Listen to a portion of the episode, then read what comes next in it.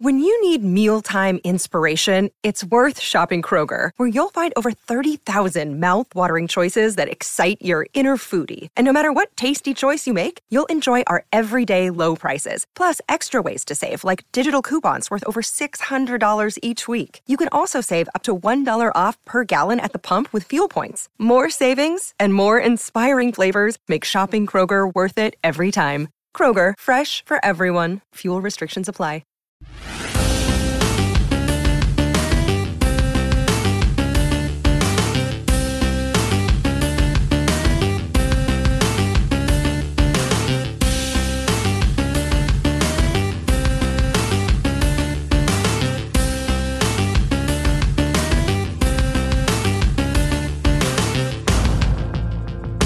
Welcome to the Ninja Turtle Power Hour. I'm Spencer Toon.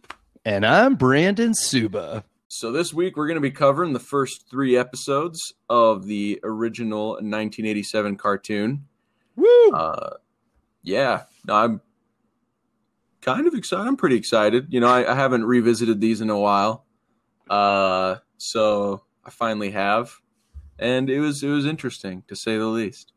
I I like learning, kind of going back and looking at the comics, and then going back and looking and and watching the new sh- or the I guess the '87 show. But what's funny is, I had a big issue with Splinter because I figured it out. Because in the cartoon, Splinter is Yoshi. They're the same people, and if Yeah. you consider that, that's how I knew Splinter since I was oh I don't know five years old my mind didn't really make the switch like the comic book does. So I was so excited to finally understand why my brain had such a hard time processing that.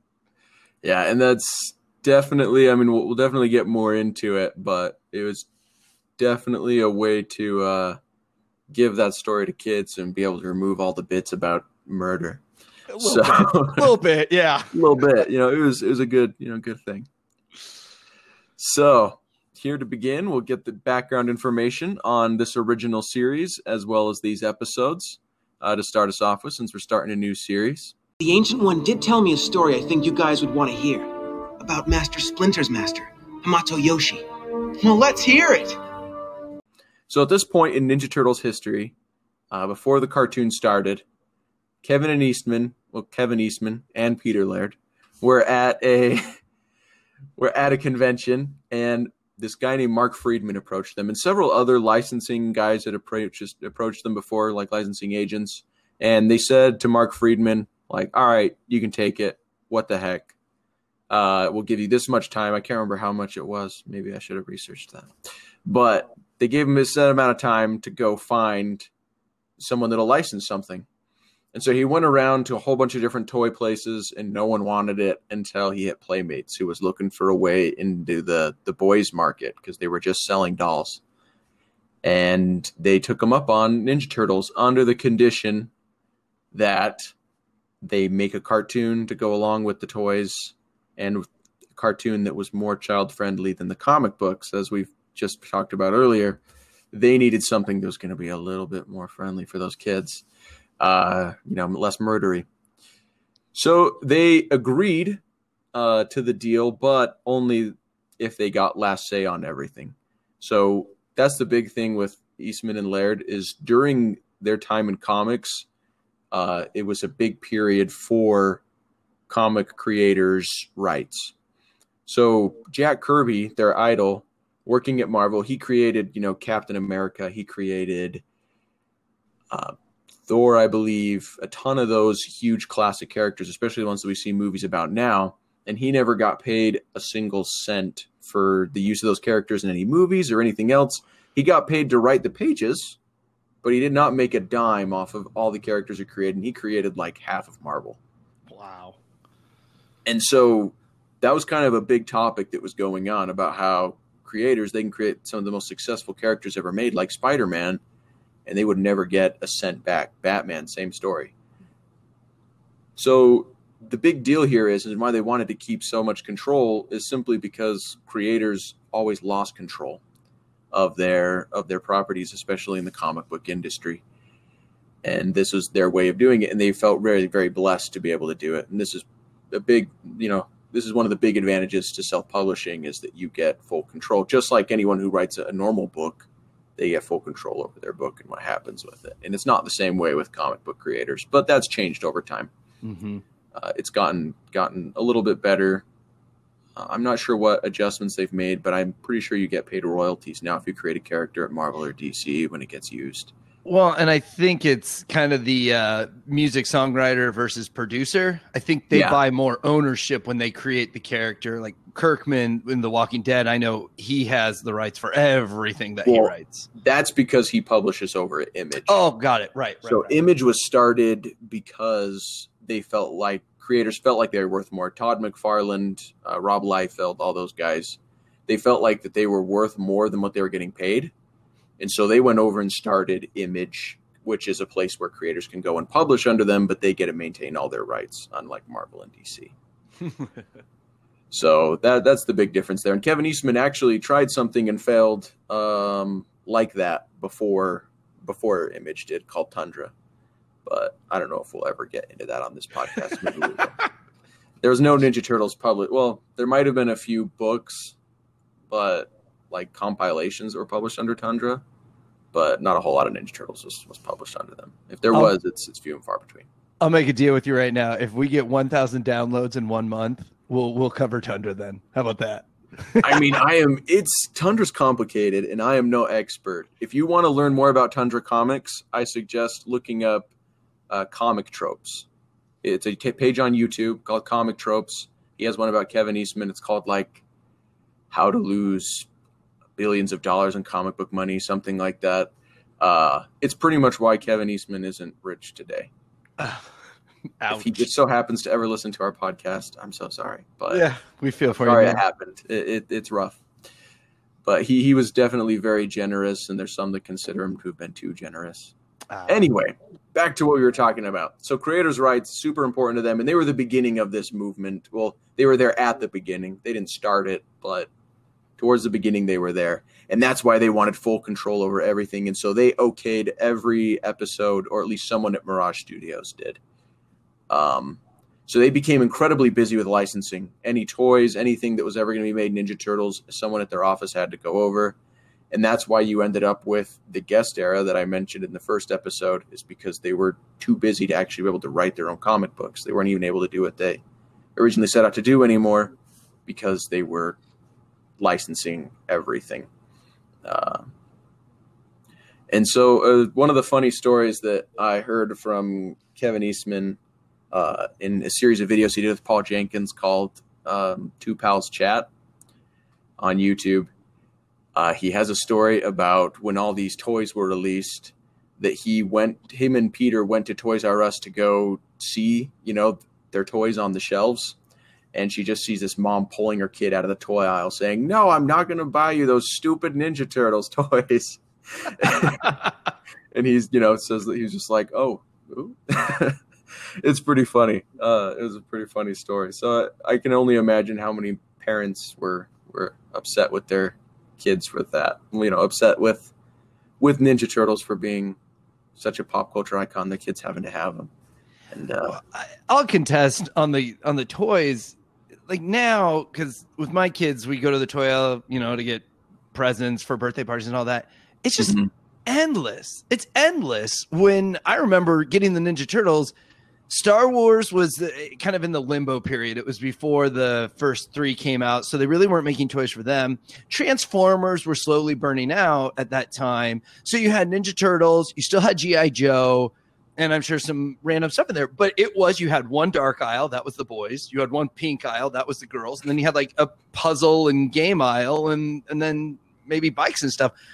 So it's just so much now uh, that like kids don't even know what the heck they're buying. They just see something that's kind of fun and they want to go with it. It's hard to do the collecting like you used to. Yeah, I mean, there's a whole aisle for Legos. That, was- that was my my childhood was Legos. You know, we had the, The Lego, Lego aisle aisle. too. Yeah. yeah, that was a good aisle. Like, yeah, that's that's what I always needed. If they would have had Ninja Turtle Lego sets, I would have been all over them. They did make They- the Mega Block ones, and I bought them as an adult when Toys R Us was going out of business. the ones based on the comic books because they were cool.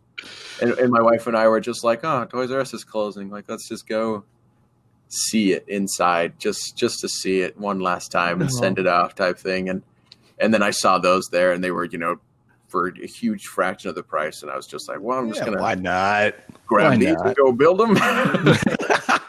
I'm not much of a toy collector, but Mega Block sets, you know, pretty much Legos based on the original comic books.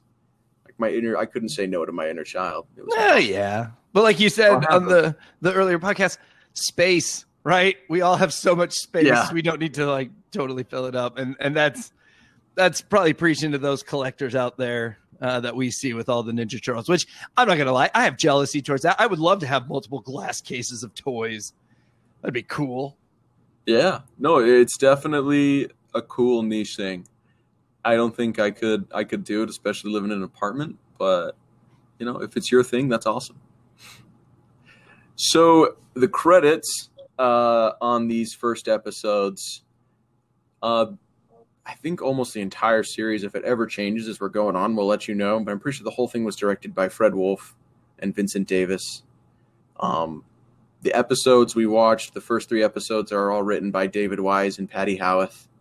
For this series, we've got Rob Paulsen on Raphael, Barry Gordon is Donatello, Cam Clarke is Leonardo, Townsend Coleman is Michelangelo, Renae Jacobs is April O'Neil, James Avery as Shredder, Pat Fraley as Krang, and Peter Renaday as Splinter. Uh, in these episodes we viewed, we'll be getting our first ever appearances of Vernon, Bebop, Rocksteady, Krang, and the Technodrome because that's pretty much a character. It- It's it's got its own it's got its own life around it. It has eyes. It has an eye. An eye. Yeah, it has an, eye. Is that ever explained? Like why there's an eye on top of the Technodrome? Like, no, what- what but the toy, the toy, the original Technodrome toy, that eye was meant to roll down to knock the turtles down that were coming to the Ah. Technodrome. Uh, The the show, Why and not? maybe maybe we'll see something of it. I feel in the back of my mind it shot out a laser, but we're gonna we're gonna talk about the Technodrome today. That seems like the logical thing. And I guess there's no Right. windows. There's no windows on the Technodrome. So maybe like what shows up on their screen is everything that eye is seeing. I Yeah. I have a interesting thought on how they can watch everything going on, but we'll get into that when we get into the season three summary here. We we will. So I'm going to jump into the summaries of the shows. This was really fun for me to watch. I started downloading uh, the 87 Turtles probably about two years ago. So it was fun to go back and watch them again. And I'm going to go through the classics here. So episode one is Turtle Tracks. There are pieces that kind of flow with that first comic book, but as we've said, much more kid friendly. So, once again, opens up on the streets of New York, just like the comic did. There's a gang that's stripping down a car, and as a news reporter is talking about, not April, but a news. Oh, what's it, April? It is April. Yeah, it is April. Talking about the crime, they, they actually spray paint a guy reading a newspaper, and the guy just walks off like uh, it's no big deal. So then we meet April, who is a reporter, and she's covering a break in at a technical type business. And one of my favorite lines that I saw there is they were blaming ninjas. And she goes, Well, why are you blaming ninjas? the detective goes, Well, this rope here is made in Japan. So Yeah. obviously it was ninjas. I don't know if you could get away with that necessarily up to date then. Uh, so they're blaming ninjas now as they're out uh, after they do the news story. They're out by the van and a bunch of goons who, ironically, are the foot soldier. Well, they're foot soldier goons, but I think that was the way to tie in the purple dragons without having a gang. Because once don't think- again, Yeah, Trying to make it more friendly. Dragons are in this one. they're not. Oh, cartoon, yeah. but once we get a couple seasons or a couple episodes in, they start bringing in the foot soldiers, which are robots. Spoiler alert. Yeah. So I find it interesting that the first round of goons we meet that are working for Shredder are humans. So that's where I think Yeah. they were trying to tie the purple dragons in, but once again, makes sense. you couldn't Yeah. have a gang, right? Yeah. So, so as the goons come up, uh, Vernon, one of them, every, all the guy reporters run away, and April's like, "No, this is news." So she throws the gigantic camera at them, and that allows her to fall on the ground enough to then roll down into the sewers. Of course, the goons rip up the sewers. They get down in there, and that's when we see the hands and the well, the fists and the feet of the Ninja Turtles that save April. Of course, once she sees that they are turtles and not humans, she faints. And as all righteous teenagers do, they took them back to their house where we meet Splinter then. And uh, Splinter, as she as April's waking up, Splinter offers her sushi for food. And what does Michelangelo bring in? Pizza. That's right, pizza. So then Splinter shares their story. Now, the turtles already know it. So in the comic book, the turtles are learning. In this situation, uh, Splinter's sharing the story so that April understands why there are these giant turtles living down there. So as the story goes, Oroku Saki and Hamato Yoshi are together in a dojo with the Foot Clan in Japan. They have a master sensei come in, and Saki takes this knife and stabs it behind Yoshi so that he cannot bow. So I like how they took the dishonorment of killing, but just turned it into not bowing. Yeah.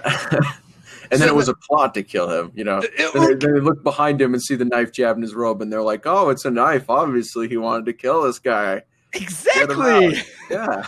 Didn't bow, pull the knife out. The story is so cut and dry. Yeah. So then, once he pulls the knife out, the master says, "You're very well." It's not the master; it's his um, his followers, or I don't know the ranking, but the two was, guys that are with him. His right hand man, you know, his right hand man, his yeah. uh, entourage. There you go. And and so of course they yell at at this time Yoshi, and the sensei says, "Throw the bum out," because those are very honorable words. Yeah. So of course, if you get kicked out of the Foot Clan, where are you going to move to from Japan, Spencer? I'm going to go to the US of A. Heck yeah, let's go to New York and live in the sewers. So now Splinter, or I'm sorry, Yoshi, currently lives in New York. He built his little house down in the sewer. Uh, and the turtles end up falling into the sewer. A kid trips and the, the glass bowl breaks and they fall down into the sewer. And then it's kind of like a few days later, the ooze gets down in there because, of course, uh, Yoshi is not a rat. So he takes care of the turtles. He finds that the ooze is on them and they start to grow.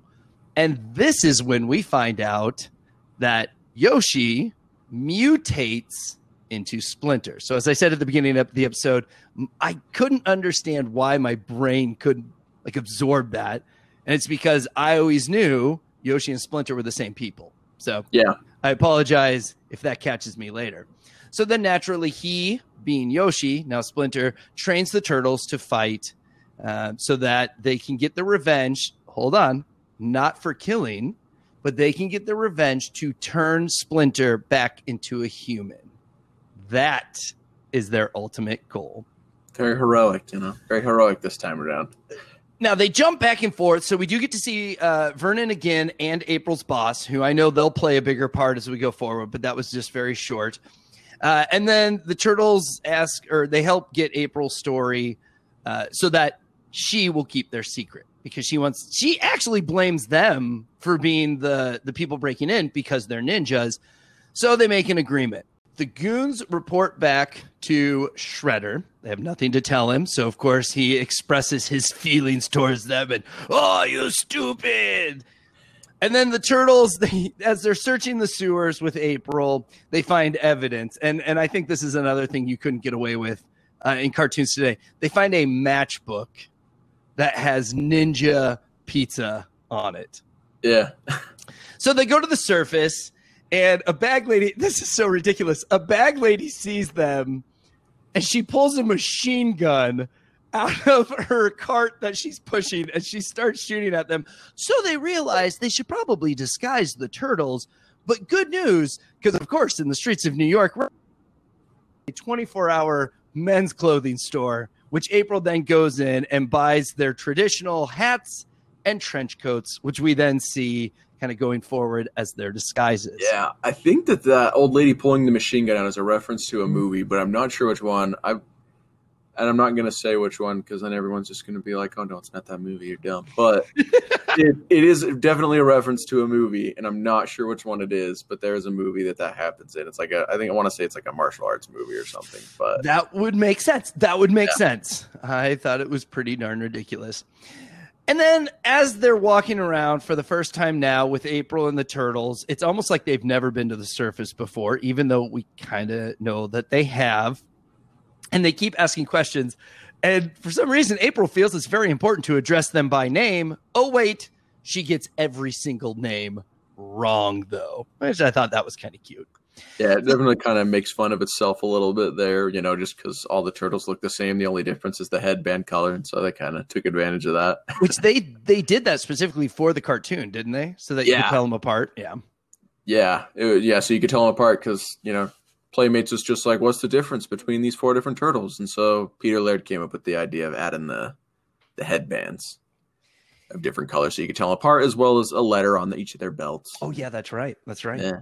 So they go to the Ninja Pizza place, and this is where I have my big issue. Shredder's watching all of this. And at one point, uh, it's episode three, he sends out bots that have cameras. So that makes sense. But at this point, it must be the eye of the Technodrome because he can literally see anywhere. It's just X-ray vision, you know. Right, but and it's on a computer, but he can't he can't find their lair in the sewers, but he can find them anywhere else. so as the turtles go into the pizza place, it's kind of a goofy, weird place, and April finds the Manhattan Security Services, and they realize that is just a cover up for the foot. So they send the foot soldiers uh, to rob the science labs that catch April. So April's in the science lab and she overhears that there's another science lab that needs protection, did quotes on that, and they send the foot out there as the protection only for them to rob them to get, of course, all the pieces that somebody who we'll meet in a second here needs. Uh, the turtle realized that April had been kidnapped, so they go to find her. Uh, they're ambushed by the Foot Clan, and then uh, we discover this is where we discover that the Foot Clan are, in fact, robots or foot soldiers, I believe is the proper terminology for them individually, which I always thought that was a good ploy for the toys. Mm-hmm. I really mm-hmm. felt they should have had like a six pack that they offered, but you had to buy them individually, just as the other turtles. I only owned one, but I did have a friend that owned many. I was always a little jealous of that. So as Shredder is watching from afar with his magic camera that he can see anything, he recognizes the turtle's fighting style, and then he realizes Yoshi can still be alive. So after they beat the foot, they save April. That's going to be a common theme that we probably mentioned many times. So they go, then when they discover where Shredder's lair is, they go in there and they come from the top down. And I don't know about you, but if I need to get rid of somebody in a building, I'm just going to flood the building from the bottom up because that seems logical. So they flood, literally flood the building from the bottom up. And they're worried at first. And then they realize they're turtles. So water doesn't really affect them. And they do uh, take care of April then. So after the building floods, they go to the roof, they escape. They bring back a foot soldier's outfit and that is how Splinter realizes and knows that it's the foot. They put all the pieces together and they realize that Shredder is, in fact, in New York now, trying to find Yoshi. And of course, they all eat pizza and the episode is over. So, like I said, there are ties in to the comic book. I feel they did a decent mm-hmm. job with the first episode, first episode, uh, but obviously way, way more kid friendly. So then we go into the second episode. This is Enter the Shredder. So the turtles are now sleeping. April is still down. She wakes up because she faints multiple times throughout the first episode. And uh, we see the turtles that are practicing with Splinter's guidance. And then it's time for breakfast. And and uh, Spencer, do you remember what they had for breakfast? Uh, isn't it pizza?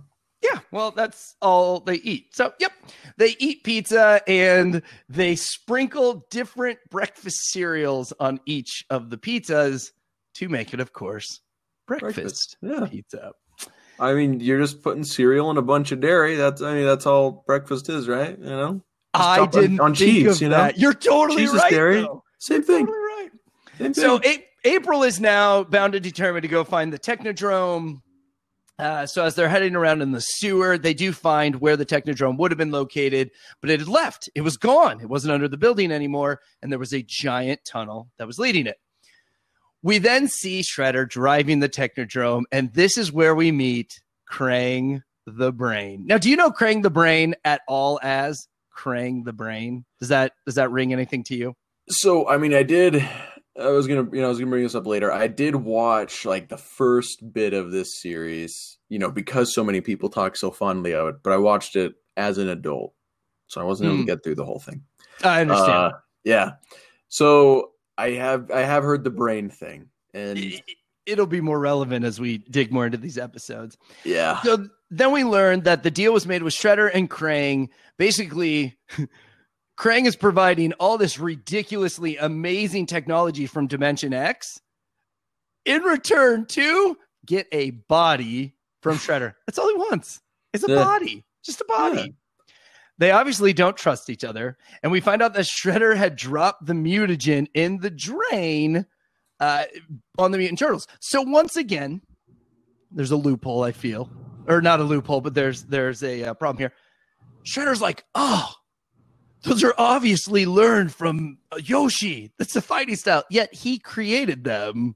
So he had to know. I mean, he, he thought he was going to kill him. I think he thought it was like a poison, and so he was going to try and kill him with it. And then it was just like, oh, it doesn't kill people. It actually, you know, turns them into mutants. Okay, now that makes sense. That makes Surprise! Yeah, it sounds like he planned on it like killing them when it, when they talk about it.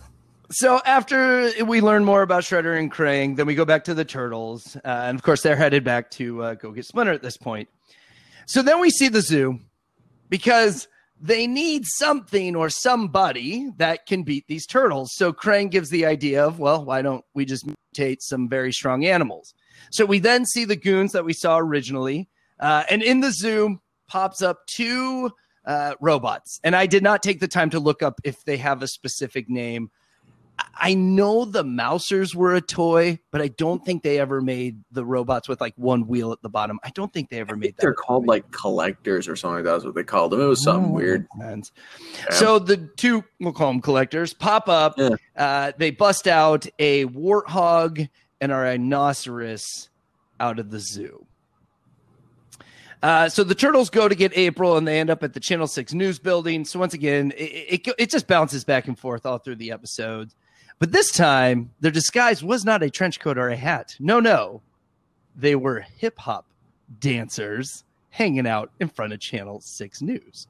because you know just like if you put on glasses you're no longer superman you put on glasses you're no longer like a ninja turtle And it's not No, like it- your skin is green, so you're fine. yeah, it's good it works Now, at this point, Splinter had gone off to find the uh, Technodrome. He does find it, and he is captured by the same robots that we saw that captured the two zoo animals. So the turtles use the zoo, or the hole at the zoo, and they go down there, and now they're able to find the Technodrome again. And of course, Shredder lets them in like it's no big deal. Come on in, turtles. Welcome. Well, they had to go through some challenges to get through the Technodrome to find uh, Splinter. So the first challenge was the walls coming in. Of course, Donatello hotwires the control. No problems. They get out.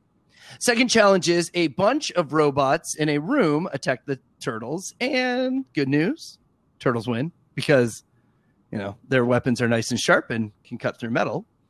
Then the third challenge was a metal roller from the ceiling, which I really felt was a twist on um, Indiana Jones, like the whole. yeah i mean there, there's a lot down. of that that feels really george lucas inspired in general you Yep, know I absolutely agree.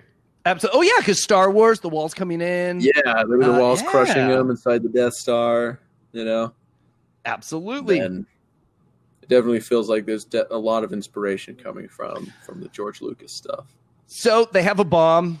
They blow up a wall. That's how they get away from the uh, thing coming from the ceiling rolling down. Once they get through the wall, they do find Shredder. And at this point, uh, they, they do find Splinter. And at this point, Shredder had then created who we know as Bebop and Rocksteady, the two animals. They use the mutagen, and they are now not just the goons that we did see from the first episode, but they are truly now mutated animals uh, that come in and they fight the turtles. So the turtles they fight. It's a good fight. Um, they make Bebop and Rocksteady run into each other and they pass out, which, you know, that's common. That, that's nothing new. That's usually how I want to fight myself, too. They cut down Splinter and they leave as Shredder is yelling at Bebop and Rocksteady, Come on, you fools! So Leo realized it was way too easy. And Bebop and Rocksteady come into the ground and they start shooting at them as now they have escaped. Uh, they end up trapping them in a cage. They're all back at the zoo. And then they leave in the news van. Bada boom, bada bing, the end of the episode, which all episodes always end up with them miraculously winning the unbeatable fight and going back and eating pizza. A robot does come and get Bebop and Rocksteady, takes them back down, and that is the end of episode two. So then, episode three, very important episode, and we'll dig more into this uh, importance as we get into the comics too.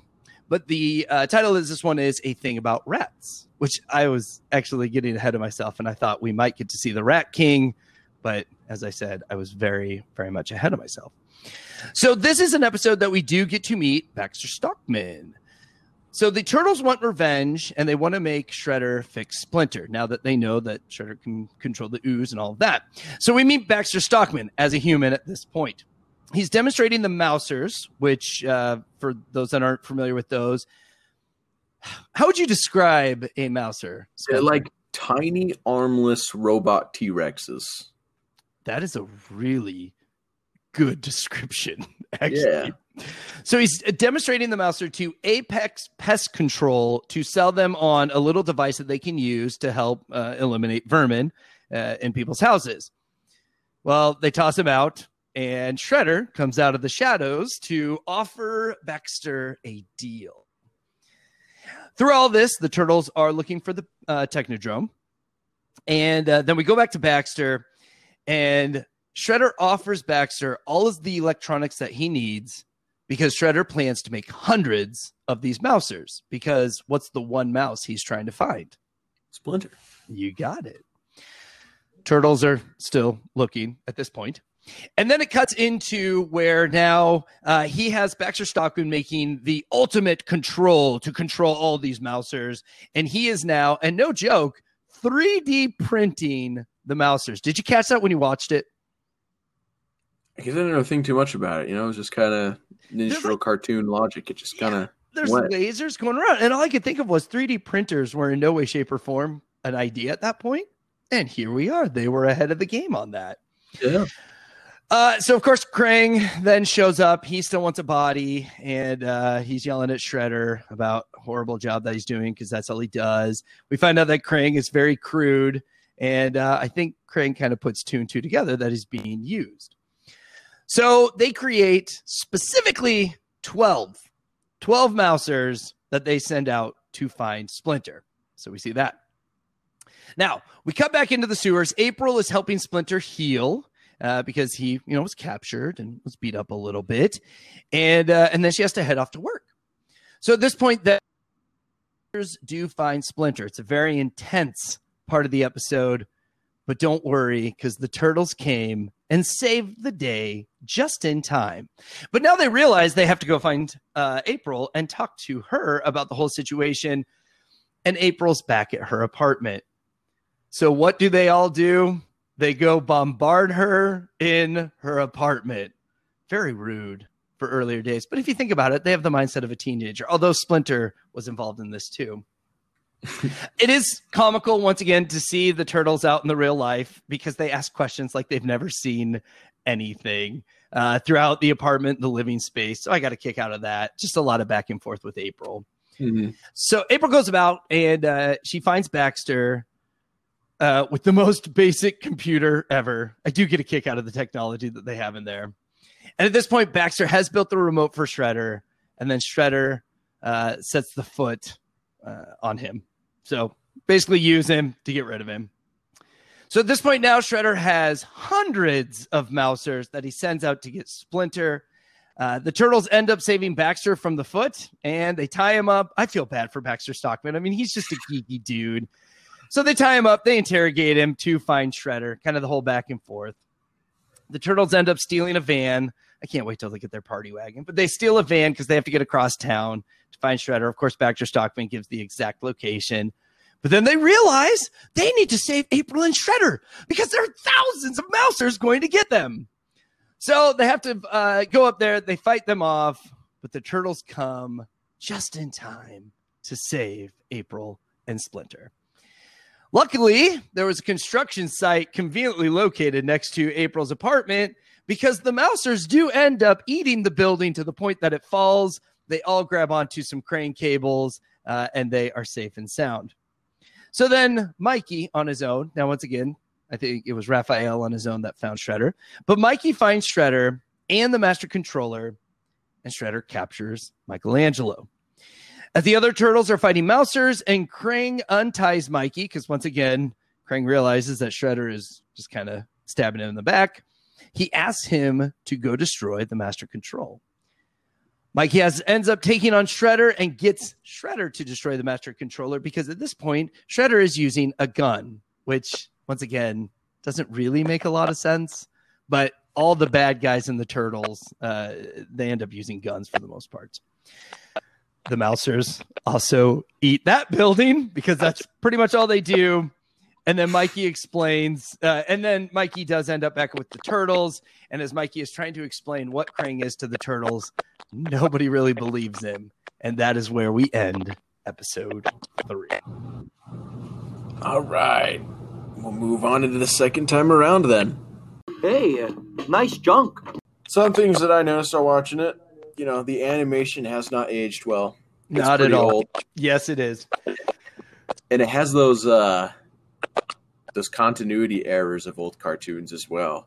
So like if you watch even just like old Scooby Doo, like Hanna Barbera cartoons, I know there's like ones where just like Fred's arm is just gone, you know, and, and things like that. And I feel like there's just definitely this attitude at the time of like, ah, it's for kids. They won't notice. They don't care. Like, Right. Oh yeah, we don't care if Donatello's talking and Michelangelo's mouth is coming out of him. They won't care. They'll get it.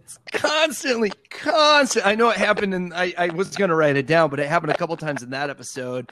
Uh, the bandana's wrong, the voice is wrong on it, and then I also like when it's very obvious that they're just replaying the same cell over and over for Yeah. the hiding and all that kind of stuff. It, it is comical. I I'm very used to that. Do you think it's easier now how they make cartoons because it's not necessarily CGI? It's somewhat the same, but do you think it's easier for them to go and edit that stuff when they find they made a mistake?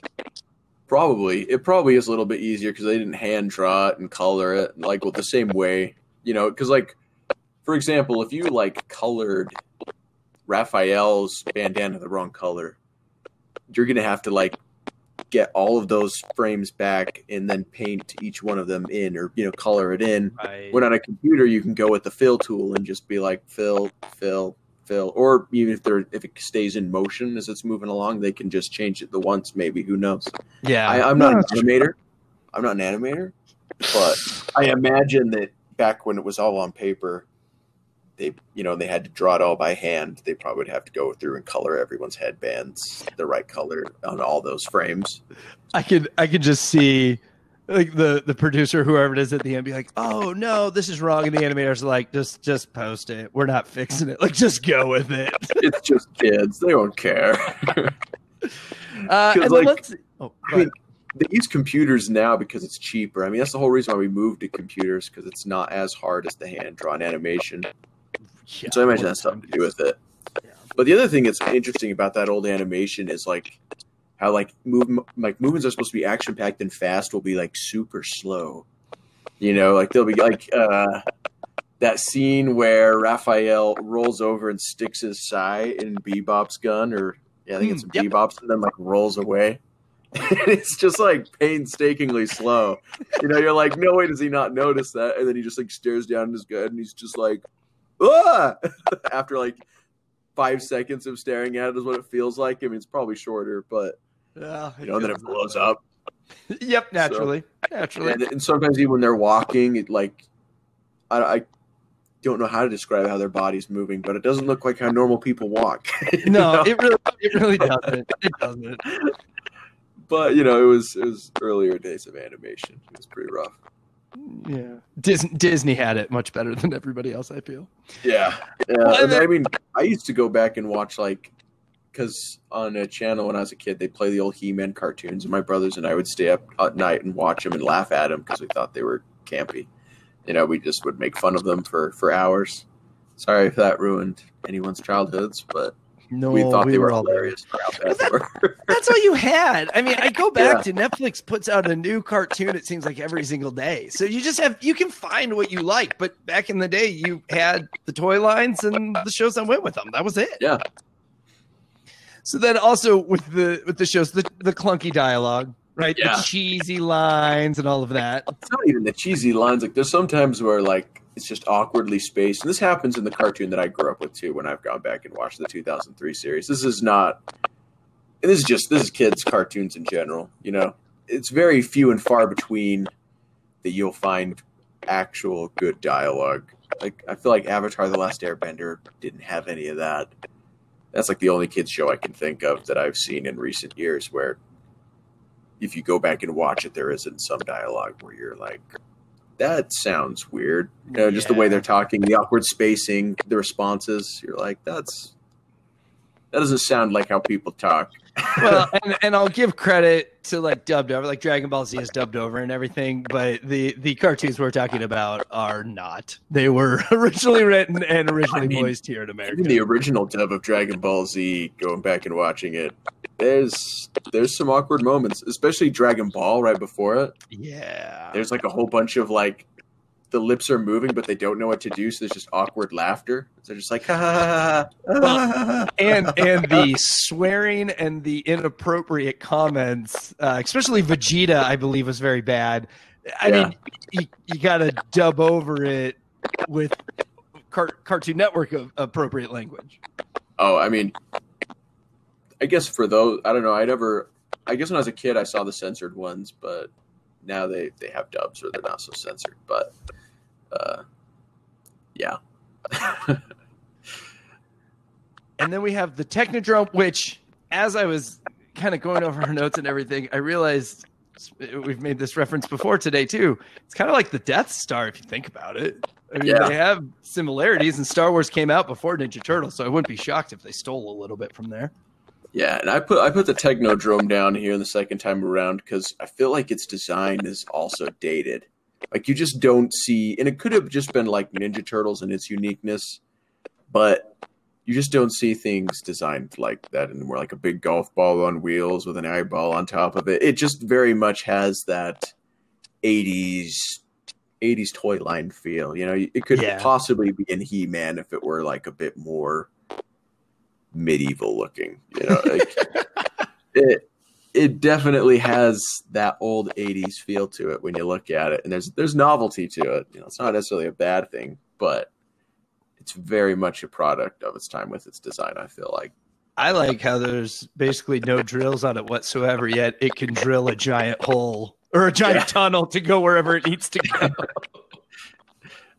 Yeah, I mean, they just you know made it do whatever it needed to do. I guess. All right, then we'll move on into anchovies.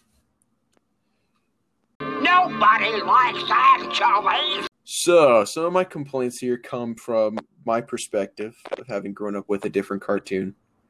Um, and so my complaints to this one is they're constantly making jokes. Like that first episode, it's just endless jokes, and everyone is dumb. Like, and, and it's for that joke stuff, but you know, right. they're hiring they're hiring these guards to come for their companies and to help them. And they're very obviously ninjas you know just Yep. with a police hat on and a badge and they're like going out for their security job. It's like wow that doesn't look suspicious at all. Weren't they just talking about ninjas stealing stuff? So it's one of those things where it's a kid show and I never watched it as a kid. My first time seeing it was when I was like 20. You know, I was a huge Ninja Turtle fan, and everyone kept talking about the cartoon, the original cartoon. So I wanted to go see what it was all about. And so I don't really have a fond nostalgia memory around this show. And in Peter Laird's words on an interview he had talking about the 2003 show, uh, where he said it's more like the comic books. The comic books, in the 2003 show, have a lot of action. They're very action oriented and some humor. Mm. He said that this old that old original cartoon before this one is a lot of humor and then some action. Right. Right. So that's what's what's going on there. Well, and I grew up with that, so I just always kind of assumed, and I think they've kept nostalgically like the turtles always make some jokes, like some Mhm. cheesy jokes, like even in the up to date movies, and there's always those cheesy jokes, but it's pretty thick in the '87 uh, cartoon. Yeah.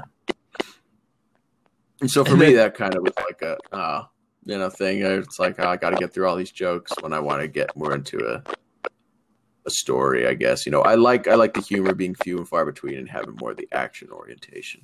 Well, and you it. came you came from the comic to the cartoons. No, yeah, well, I right. came no, from well, the I came from cartoon to the comic, series. Yeah, which was more like the comic, and so I, I can yeah, I can see that making sense. Uh, we talked about everyone's so dumb, they're so dumb, yeah.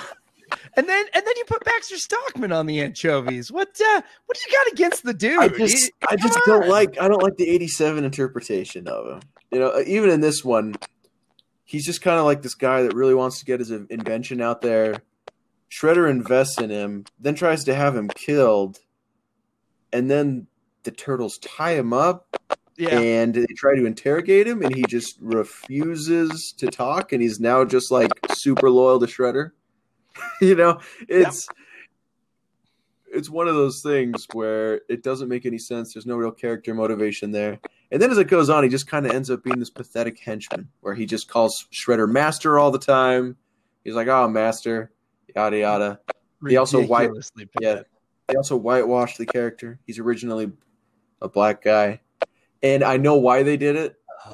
They did Oh. it because they were afraid of it appearing racist, since he's always calling Shredder Master, and he's kind of more of a, a character like that.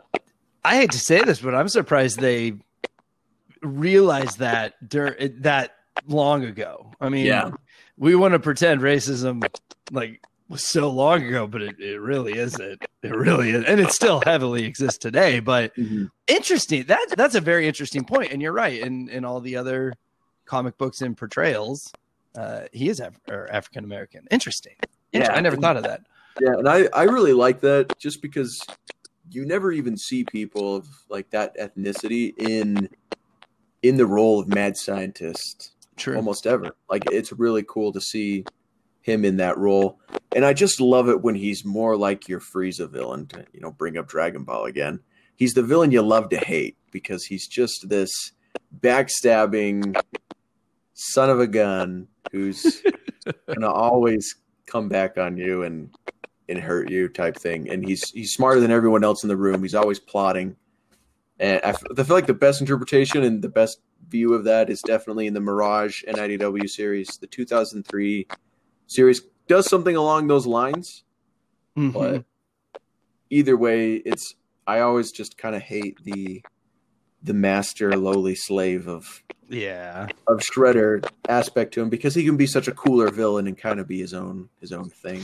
Well, and I think they do do uh, they do a good job in the later uh, newer movies, if you will. Of he he is a little more his own person. He's not Mhm. as as uh, submissive there. Yeah. So that those are my complaints with Baxter Stockman in this original series. I feel All right. like he's way better. He could be so much better. Yeah. so much better. He can be a much better character. And that will conclude this segment. So we'll move on to I Love Being a Turtle. And I love being a turtle! So one of my favorite bits from this is robot censorship. I, I always just love whenever they want to cut people up, they just make them a robot in any show. I find that hilarious. Uh, you know, it's like Samurai Jack. I feel like took this to the ultimate extreme, where a person looks totally like a living being, and he chops them in half. But there's gears and stuff on the inside, so it's okay. It's fine. It's not blood. It's gears. and it's used this is used all over in Ninja Turtle cartoons is, is the robot censorship and it's it's where it began and I find it really funny. It, Yeah, it I- makes me smile. And we were talking about the notes. I didn't even put two and two together, but once again, makes it a little more kid friendly, and it makes it Mhm. okay for killing. Yeah, because they're robots. They're not, they're not people. It's fine. Fine. It's fine. They can walk and talk and have feelings, but as long as they're a robot, it's fine. And then my next thing is I do feel like it probably is the best completely squeaky clean censored origin they possibly could have told. Mm-hmm. Uh, Yep. you know, to that original thing. They they did do a good job of putting all that together, including an Utrom in a way that would make sense, and so they could have an action figure of that. Uh, and I also really like the storming the Technodrome scene. So you you had mentioned that, so I really watched that one specifically. I almost feel uh, the Nintendo games were very similar. Like they would use in between, obviously not when you're playing the game, but the in between scenes. I, I felt it was very similar when they would come on the Technodrome. Heck, they maybe they used the exact same thing. But I agree with you. That was very well done. It looked like a more traditional, not traditional, a more up to date animation than most of the other stuff. Yeah, it was a lot smoother and it was action packed and a lot of fun to watch, in my opinion, still to this day. So I talked about the animation being old and, and you know, crapped all over it earlier, but the storming the Technodrome scene is actually really good one, and I, I enjoy watching that one. Yeah. And we'll have, I'm sure we'll have a few more of those that come down. Come, like I can't wait till we get to see Baxter Stockman turn into a fly. I think that's a phenomenal scene. I mean, if you like sci-fi tropes, it's great. You know? but the last thing I, I do want to add um, is that if you couldn't tell, you know, this cartoon isn't necessarily my favorite portrayal, and it, it wasn't, you know, for a long time. And I, I was actually a purist when it comes to Ninja Turtles. So I was very much like the comic, and in my opinion, the original comic still probably is my favorite version in the universe that's kind of built around there. But the IDW comic is right alongside. I have a hard time picking between the two. Sure. But the IDW comic helped me accept this original cartoon a lot more because before it was just like, oh, this cartoon that just made it child friendly, and it completely destroyed the lore. You know, we have Krang as this brain instead of an Utrom, and the Utrom is an evil guy, and there's only one of them. Like it does all this stuff, and it just it just destroyed it all. And everyone recognizes this as Ninja Turtles now. People even call it the original when it's not even the original. And so I had kind of had, you know, a lot of hard feelings toward this cartoon, especially since it's the only version you ever saw anywhere for merchandise. And so there, there's a lot of me that kind of was just like, I hate it. And the IDW series kind of helped me because it took a lot of these elements and improved upon them and mixed them and mashed them with with the other stuff. And I'm I'm definitely more okay with it now. Well, And- and, I think that was the goal of IDW was to bring my generation and Yeah. your generation together. And I thought they did Yeah. a great job. It's fantastic. It's, it's they did an amazing job. You know, I actually like the concept of Krang now. You know, it, it works for me. Nice. Yeah. Nice. But the way that I view it and the way I'm able to appreciate this 87 cartoon is, in my opinion, it's like the Adam West, bat, like Batman of Ninja Turtles. hmm So, you know, if you were to tell people in the 60s that there was going to be a Batman movie like the one that's about to release, where you've got Robert Pattinson just being like, I'm vengeance, you know, after beating the crap out of a guy and busting his arm, they probably would have laughed in your face. You know, even in the 80s, Frank Miller introduced the idea that the Batman suit is supposed to be intimidating. That's why he wears it, is to intimidate you. If you were to say that to someone during the period of Adam West Batman, they'd probably laugh at your face. You know, they'd be Yeah. like, that is intimidating? Yeah. you know, this guy in tights with a little boy and in other tights you know, running around. So, and even the comic books at that time. I mean, that's the one of the differences between Batman and Ninja Turtles in this respect is that the Ninja Turtle comic books started out gritty and were turned kid friendly. The Silver Age comic books, at least of Batman, were were kept pretty pretty friendly on that side as well, on the campy side. Well, that sure changed Yeah. a lot. Yeah, and that, that that was due to the stuff going on in like the seventies. Uh, You Mhm. know, they started rejecting the the comics code and comic book history and such, but because they used to be censored. Right. Um, so yeah, that's kind of that's kind of my way of viewing it. You know, it's the Adam West of Ninja Turtles. It's a novelty. It, it's something to be appreciated in that res- regard. It does have its its own. How would I say it? Its own charm. hmm That's It, it serves it serves a purpose in the history of. Ninja Turtles. Absolutely. Without it, it probably wouldn't be as popular as it is today. Absolutely. So now we'll move to Channel 6 News. April O'Neil, Channel 9 News. Uh, Channel 6 News. This week for Channel 6 News, we have a couple of items here. One big one is that finally, all seasons of TMNT 2003 are available somewhere legally. You can watch them now on CBS All Access because uh, they're streaming there. You could only buy the first three seasons on Amazon before this, so it's nice to finally have the whole series in one place. And the other news is just in case you read the Last Ronin number one and are waiting for number two, the release date for number two is December 16th. And that's it for the news this week. Well, this has been a blast today, Spencer. I think we've covered a lot of material, but how stoked are you for next week as we will be covering The Last Ronin? Oh, I'm through the roof. Like, I've read it once. I want to read it a second time to really take it in because the first time I had to rush it because I've had a lot going on. And I'm probably going to read it a third time for notes for the show. Yep. So. yep. So, spoiler alert, we are going to be covering Last Ronin next week. So, if There you haven't read it, uh, or if you don't want to uh, know what happens, then I'm just gonna have to say, and we'll we'll announce it big when we start uh, the show too.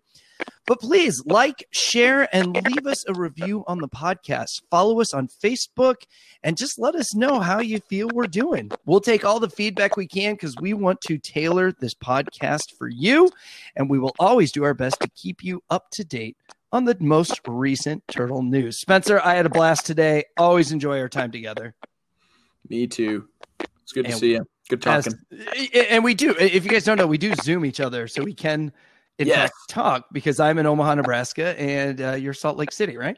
yeah.